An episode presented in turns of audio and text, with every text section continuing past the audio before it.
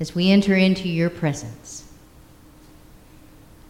May the meditations of our hearts and minds and the words of my mouth be acceptable in your sight, for you are our strength and our Redeemer.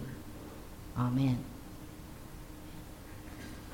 So, this is the uh, season between our generosity worship series and our Advent worship series. And so, there's a couple of weeks there that um, we decided that what we would do is just look at what the recommended texts are for the from the lectionary. We call it the lectionary. It's a it's a set of recommended readings uh, in the life of the church over the course of three years. You cover all of the Gospels and most of, and much of the rest of the Bible as well. And so we've been looking at last week and this week this 25th chapter of Matthew. And in the 25th chapter of Matthew, Jesus sits down with his friends and begins to teach in parables. A common way that Jesus teaches, and uh, but the parables are distinctively different they are different in that this is a time in which Jesus is not only teaching about how to live life, but how living life has consequences in the world, right? And so he's preparing them really for what lies ahead, because this is near the end of the gospel story of Matthew. And so last week we uh, read the story about the ten bridesmaids and how, um, how uh, how we look at that as a time to prepare, a time to of waiting, and what we do with that time and how important it is. This week we look at the parable of the talents. The talents. It's a common parable. It's one that most of us have read at least once or twice in our in our growing up years, and many of us read it at least every year. Now, there's this thing about parables. I kind of have a love hate relationship with parables for myself. They either challenge me in a good kind of way, and I say, oh, yeah, this is great, or they stump me altogether, or they, I don't get them. I just don't get them at all, and so I just want to act like they're not even there, and I don't want to deal with them. Sometimes Jesus' stories and these little parables uh, seem kind and generous of spirit, and, and they're good advice for the way we our, live our Christian life. And sometimes these parables seem cruel, almost unkind, too harsh, unforgiving, and I'm left wondering what is it that they're saying? One commentator said that every parable holds within it something that is concealed and something that is re- revealed. And I said, Do you know, I can buy into that. Then I continued to read what he meant by that. And what he was saying is that, that in the parable, Jesus conceals eternal truths from those who are non believers and reveals them to believers. Well, that's not my experience at all. My experience is, in fact, that God conceals certain truths to me until I am ready and I am a believer. Until I am ready to see it because my life experience has bumped into it or I have a new understanding about something in the world. And so I believe that it is concealed until a time in which I am ready, and then God reveals new truths to me. And that is what happened in today's parable for me this week as I got ready to prepare it. I thought, oh my goodness, this is so handy. I'm going to preach on the joy of watching how our gifts grow, kind of like the way we, we saw how the children's gifts grow over time in the life of this community. And that's exactly what tradition has taught us about this parable. And it's not wrong, but when I read it this week, it came to life for me in a new way. So let's start by reading the parable, and then we're going to dig into it. This parable is in the 25th chapter of Matthew, and it picks up with verse 14. It goes through verse 30. Listen now for God's holy word and revelation. For it is as if a man going on a journey summons all his slaves and entrusted his property to them. To one he gave five talents, to another two, to another one, to each according to his ability. Then he went away. The one who had received the five talents went off at once and traded with them and made five more talents. In the same way, the one who had, had been given two talents made two more talents. But the one who received one talent went off and dug a hole in the ground and hid his master's money. After a long time, the master of those slaves came and settled accounts with them. Then the one who had received five talents came forward, bringing five more talents, saying, Master, you have handed over to me five talents. See, I have made five more talents. His master said to him, Well done, good and trustworthy slave. You have been trustworthy in a few things. I will put you in charge of many things. Enter into the joy of your master. And the one with the two talents also came forward, saying, Master, you handed over to me two talents. See, I have made two more talents. The master said to him, Well done, good and trustworthy slave. You have been trustworthy in a few things. I will put you in charge of many things. Enter into the joy of your master. And then the one who had received one talent came forward, saying, Master, I know that you are a harsh man, reaping where you did not sow, and gathering where you did not scatter seed. So I was afraid, and I went and hid your talent in the ground. Here you have what is yours. But his master replied, You wicked and lazy slave. You knew, did you, that I reap where I do not sow, and gather where I do not scatter? Then you ought to have invested my money with the bankers, and on my return I would have received what was mine with interest. So take the talent from him and give it to the one with the ten talents. For to all those who have, more will be given, and they will have an abundance but from those who have nothing. Even what they have will be taken away. As for this worthless slave, throw him into the outer darkness where there will be weeping and gnashing of teeth. This is the word of God for the people of God. Thanks be to God. I see Kathy's face out there. Ooh, that ends on a very sour note, doesn't it? It ends in a way that I am uncomfortable with. That is what was causing me some pain as I read this week. This parable starts out on the shaky ground on a rocky ravine, and we can get into trouble quick if we're not careful. Because we can begin to see that this is a, a story about prosperity thinking that somehow if we if we do this or we do that, we will be rewarded. And we continue to do more and more with what we're expected to do, and our rewards will come in abundance. That's what we can read into this. You see, we have this man. This man who hands over huge piles of money to his servants and then he skips out of town. Now, it says he gives them talents. And, and a talent in the first century was equivalent to about 15 years' wages.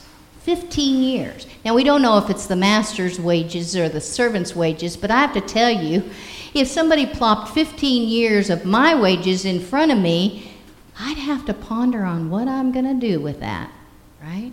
And maybe that's part of the lesson here to ponder on. What would we do with that kind of money all in one place?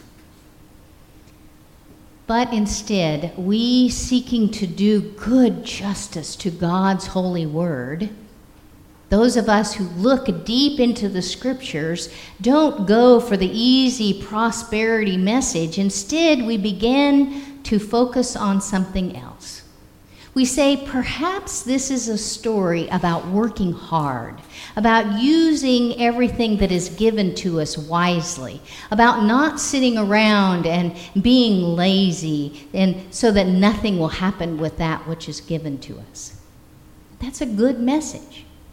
John Wesley himself said that we should seek to make all the money we can. We should be diligent in our work, and then we should save as much as we can. And then he goes on, so that we can give as much as we can. In John Wesley's life, he uh, made a meager earning early in his life and learned how to live on just a fraction of, like all of us, when we're young and getting started, we learn how to live on a meager earning. And he never lived beyond that. Everything else he made, he saved, and he gave it away. And truly, that is an honorable message in this parable. Or, we take a look at this parable and we take advantage of the Greek linguistics that is going on here, right? So, this talent, this talent is a form of money, a, a, a form of currency in the first century. But when we, when we uh, translate it to our English, it becomes talent, a human ability, something that God gives us, something that is natural within us. And we begin to say, maybe this is a story about God's given gifts and abilities to us and God's gift, and we should acknowledge them, we should put them to work, and we should make the kingdom a better place to be. Both of these interpretations work. Both of them are a good example of stewardship, whether it's stewardship with our money or stewardship with our human abilities. And sprinkled within this parable is this amazing set of consequences about laziness or even self centeredness and, and not feeling like uh, it's our own skin is at risk when we're put entrusted with something. Ultimately, the message is about being prepared for preparing our soul for the kingdom of heaven, we say.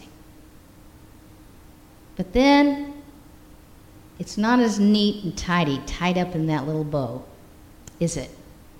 Usually isn't with Jesus' teachings. And so I began to dig into this parable a little bit deeper, and here's what I here's what began to bother me. It opens with this line that says, as if. As if, it is as if a man. And it goes on with the story. It doesn't talk about the kingdom of heaven.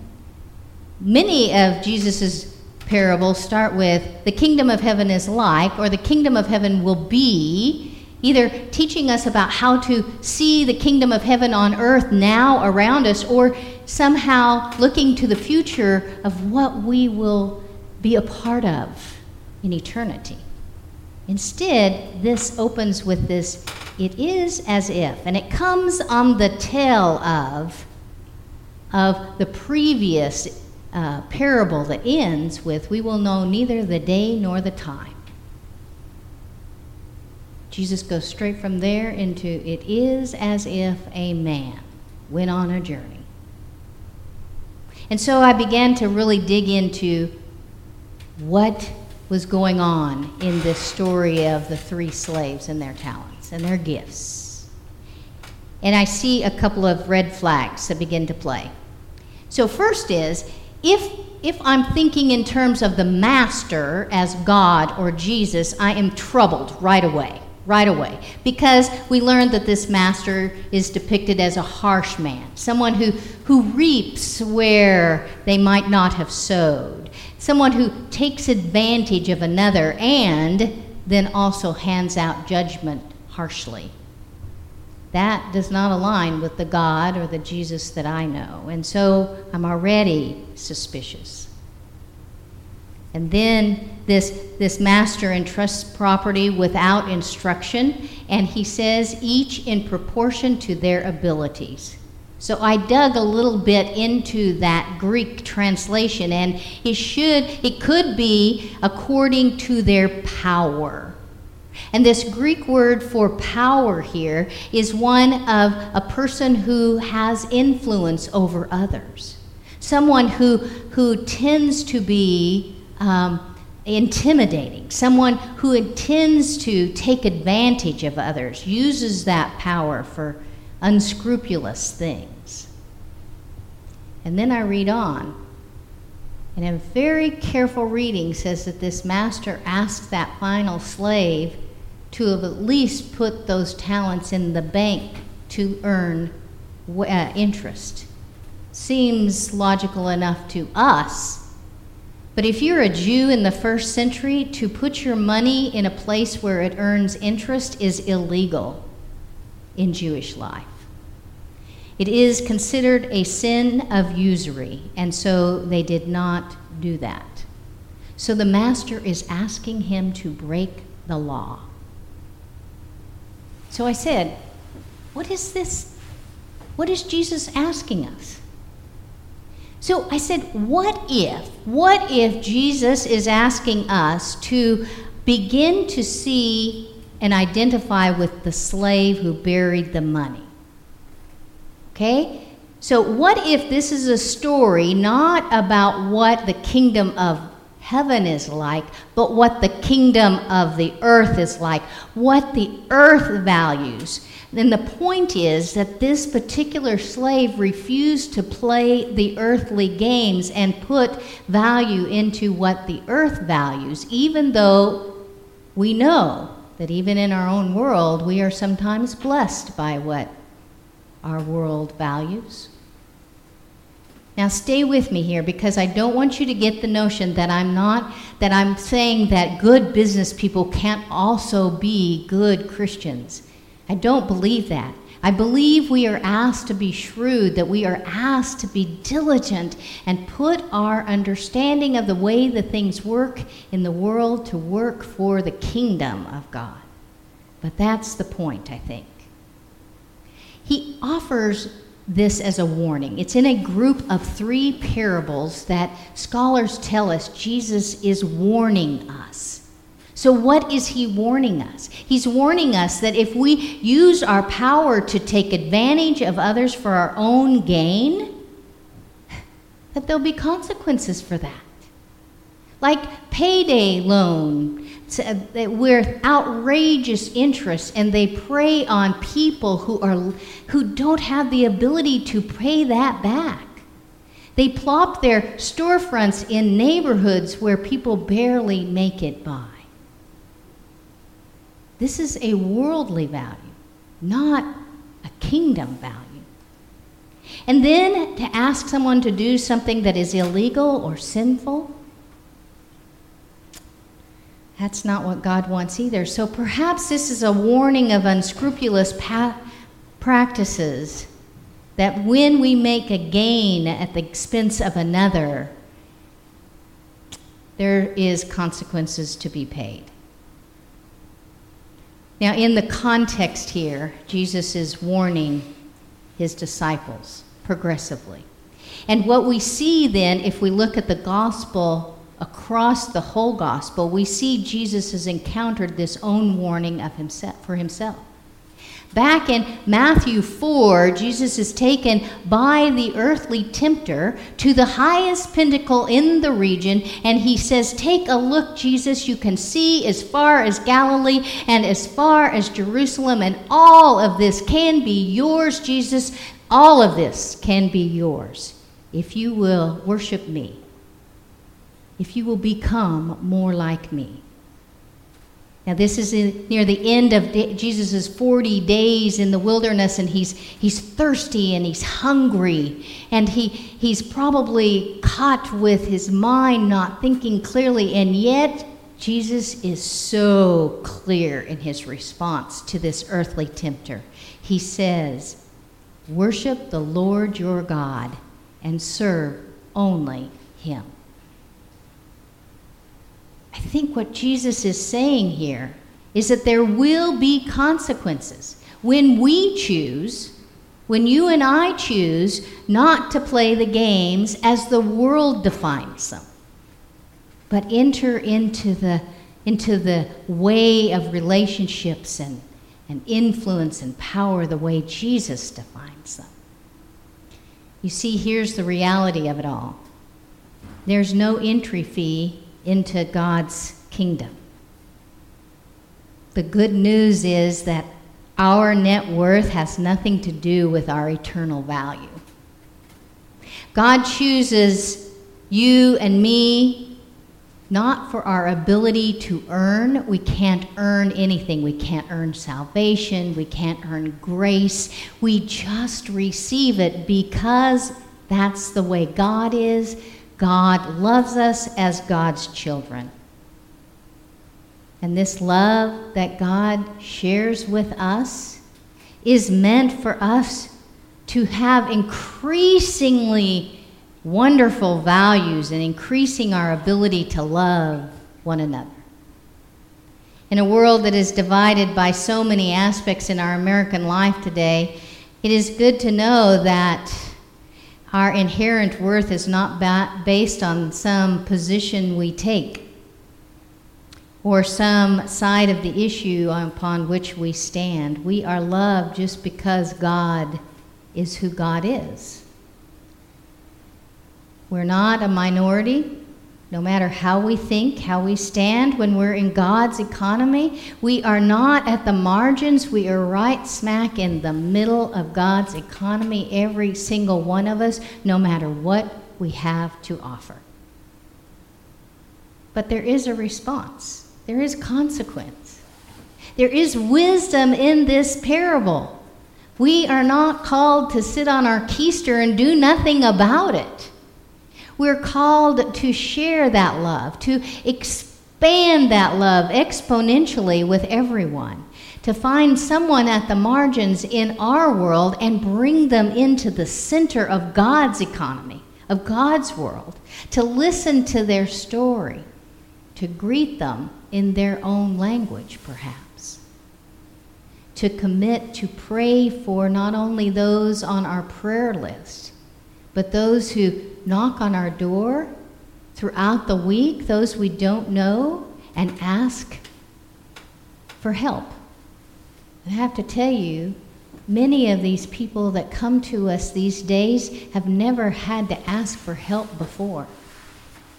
And there's a sense of humility and humbleness so, what would it look like if all of us prayed for every person that comes to this church? What would it look like if we committed to pray for the person who lacks the resources or the power to change their circumstances and so they never seem to get ahead?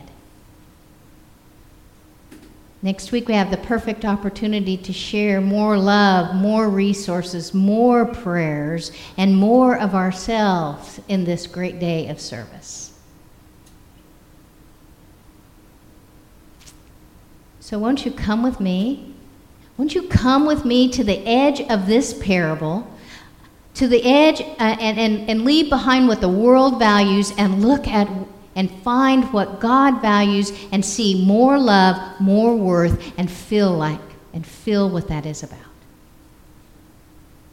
It is as if Jesus is telling us Jesus will be there.